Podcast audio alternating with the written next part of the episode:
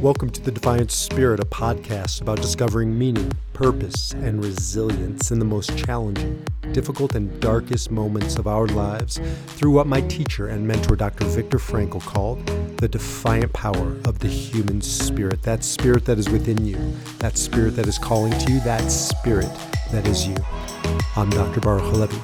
This is the Defiant Spirit. And now, on to our podcast.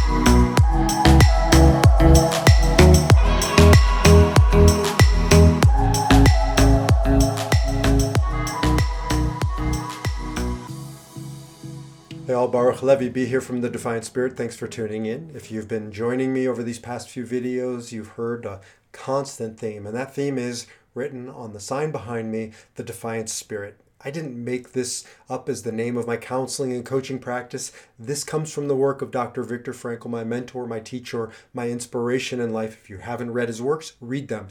Now more than ever, Man's Search for Meaning is one of his 40 books um, named by the Library of Congress as one of the top 10 most important books of the 20th century for a reason. Because this man saw the horrors of the Holocaust and not only survived, but he thrived afterwards, going on, as I always say, to love more fully and live more fiercely, not in spite of what he saw and lost the death of his wife and his unborn child and his parents and his brother and his family and his friends, and living through four years in the horrors of the concentration camp, not in spite of that, but because of that, doubling down on life and love and light and going out into the world to transform tragedy into triumph.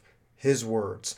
Transforming tragedy into triumph is at the heart of his work, logotherapy. I'm a logotherapist meaning, purpose, resilience centered living. It ain't about therapy. You don't lie on a couch, even if you don't go to a logo therapist, We're all in search of logo therapy. Logos means meaning, purpose, resilience.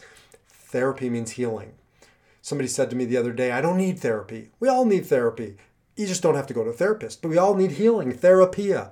And, and, um, and, and psychotherapy is psycho, psyche, soul. That's what it means healing our soul. Well, as Frankl taught, you don't heal your soul. Your soul, soul is always healed. It's always whole. It's that piece of you that is defiant. My last video. In this video, I want to talk about accessing that to live your power of defiant power of human spirit in the face of life's teas, transitions, tests, trials, traumas, tragedies, particularly me as an Israeli and as an American and as a Jew and as a rabbi and as a teacher in light of what happened in Israel. Because those atrocities, those evils, when they arise, they make us feel like we can't go on. I know so many of my friends who are Israeli and, and Jewish or, or open hearted, decent human beings who are witnessing it and watching it, saying, What do we do now? I can't go forward. I can't go on. It's our duty to go forward. We have to go on, not in spite of the losses, because of those losses, because of the tr- atrocities, because of the tragedies. That's not fair. Tragedy is um, what happens with a hurricane. An atrocity is what happens when it's man made and it didn't need to be this way. These weren't tragedies. Trage- tragedies are unavoidable. This is an atrocity that was and is avoidable, but that takes us into what we must do now to avoid this, we must do our part. What people say to me all week long be what's my part? What can I do? I'm not Jewish or I'm not Israeli or I'm not there. Here's what we can do. One of the reasons why I love my other homeland, Israel, the Jewish homeland, I love my homeland, birthplace, and where I live, America. Both of them are central to my identity, my life. One of the things I draw from the teaching of the Jewish homeland. After 2,000 years, it was reestablished.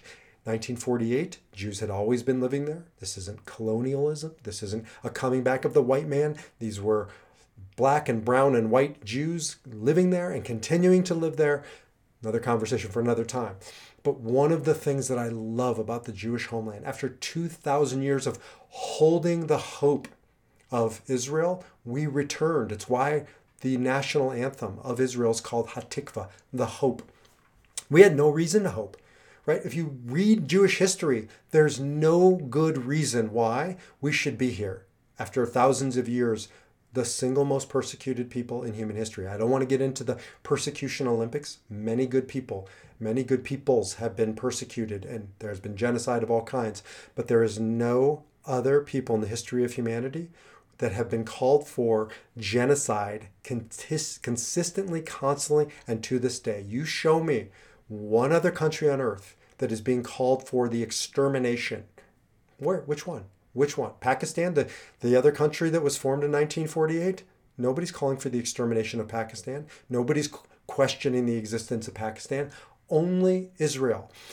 And yet, in spite of that, against, or maybe because of that, thousands of years we've had hope, and now we have hope again. We have hope.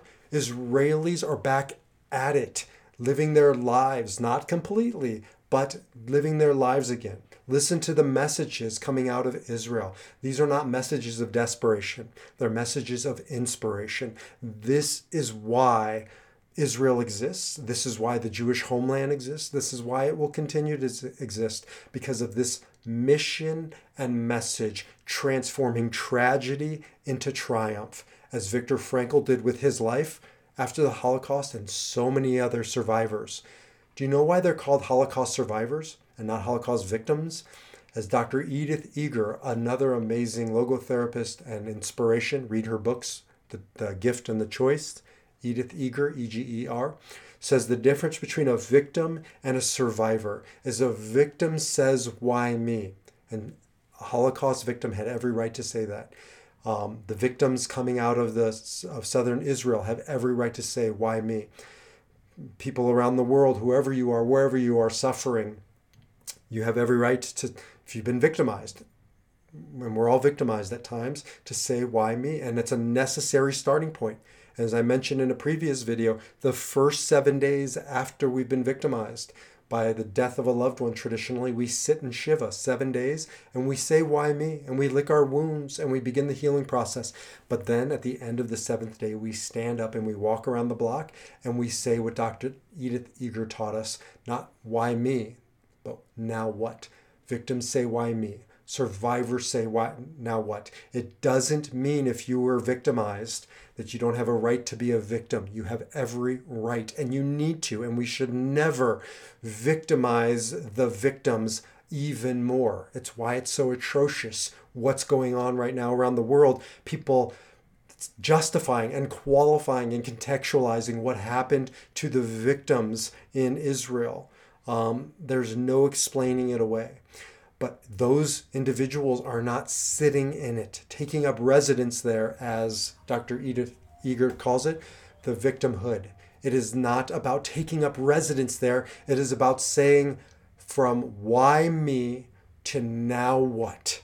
And choosing to move out of that, to figuring out what I can do to defy the darkness, to transform tragedy into triumph. And there's always something to be done.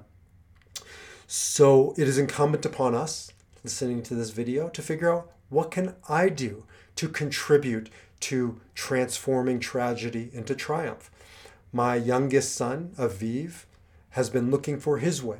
And one of the things he's been doing is creating Instagram posts on transforming tragedy into triumph. He was so moved by listening to a story of a 12 year old boy, his contemporary, um, is Aviv is Israeli, and he was listening to a boy who was dragged off by Hamas, disappeared into the depths of Gaza, probably never to be heard of again. And it struck Aviv so deeply that he said, I want to do something. I'm going to send out Instagram posts that are positive and uplifting, and on the slight chance that maybe this boy will see it. Maybe somehow he'll be in front of a phone, and maybe it'll just give him a spark to go on. I'm describing what he meant, but that's basically what he said to me, Abba. I want to do that. And I said, then that's your way. My, my son and daughter at the um, CU Boulder have been organizing pro Israel peace rallies. And they've been standing outside of anti Israel rallies, which are really pro Hamas rallies, which are really turning quite quickly into not death to Israel, but death to Jews. And they're singing songs of peace and they're spreading messages of love. And this is their way.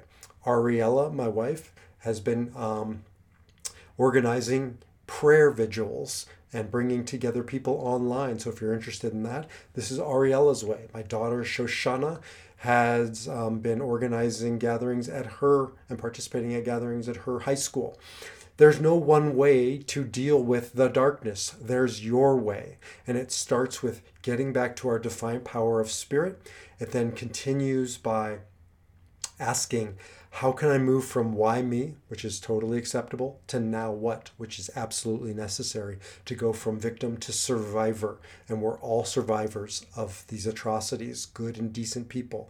From why me to now what? There's a thousand ways you can contribute to transforming that tragedy into triumph, but in your own life. What are you going through? Or what is a friend going through, or a colleague, or a neighbor? Transforming their tragedy into triumph. This is the message of Israel and the Israelis and the Jewish people for all of us.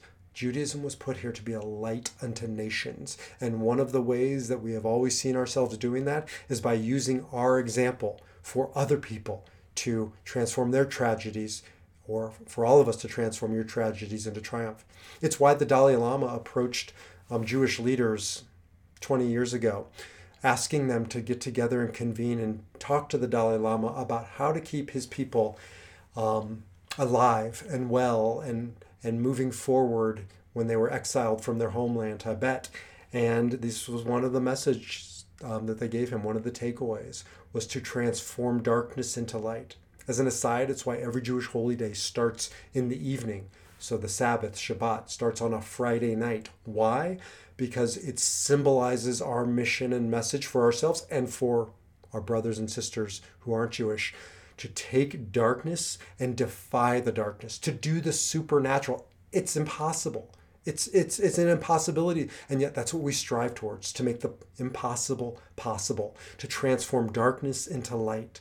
There's a great um, uh, Kabbalistic teaching that says a little bit how's it go a little bit of light dispels a lot of darkness right? It doesn't get rid of the darkness but it dispels a little bit. And if you're dispelling a little and you're dispelling a little and you're dispelling a little pretty soon we can see and pretty soon more people can find their sparks right? This is why uh, my first my second book was called spark seekers going into the darkness. This is a mystical Kabbalistic teaching. Our, our job is to go into the darkness and discover those sparks of light. And it's not easy. The Kabbalists call them shards of light because when you take hold of your particular light within the darkness, it isn't easy. It's not easy for Aviv to make those Instagram posts. Every time he's doing it, he's connecting to that 12 year old boy that could have been him, that is suffering in harm's way, and he's dredging up all kinds of pain. He's a sensitive little being. But that's his way of transforming tragedy. What's your way? Is it easy? No, it's not easy. It's not meant to be easy. It's the work that we're here to do. But you want to do something?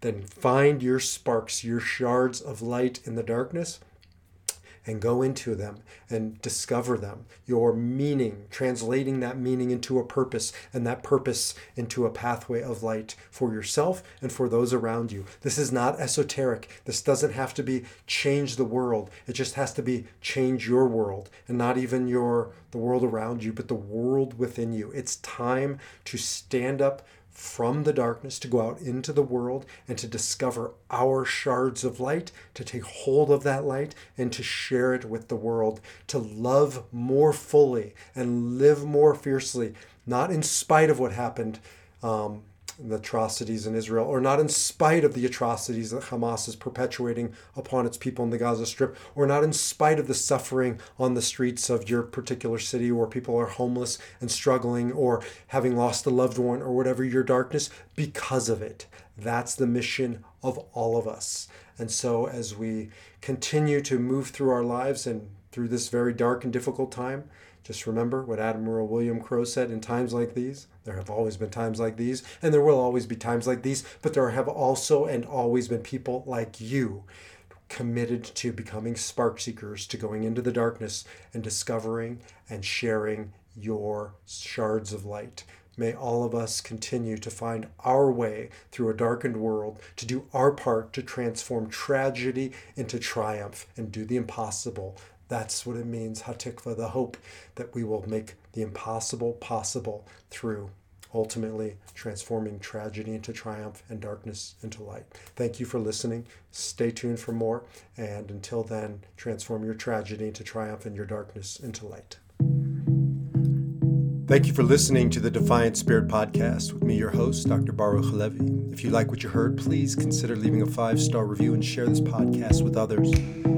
To learn more about the Defiant Spirit, get more inspirational content, or see how we might work together to live your Defiant Spirit, visit defiantspirit.org.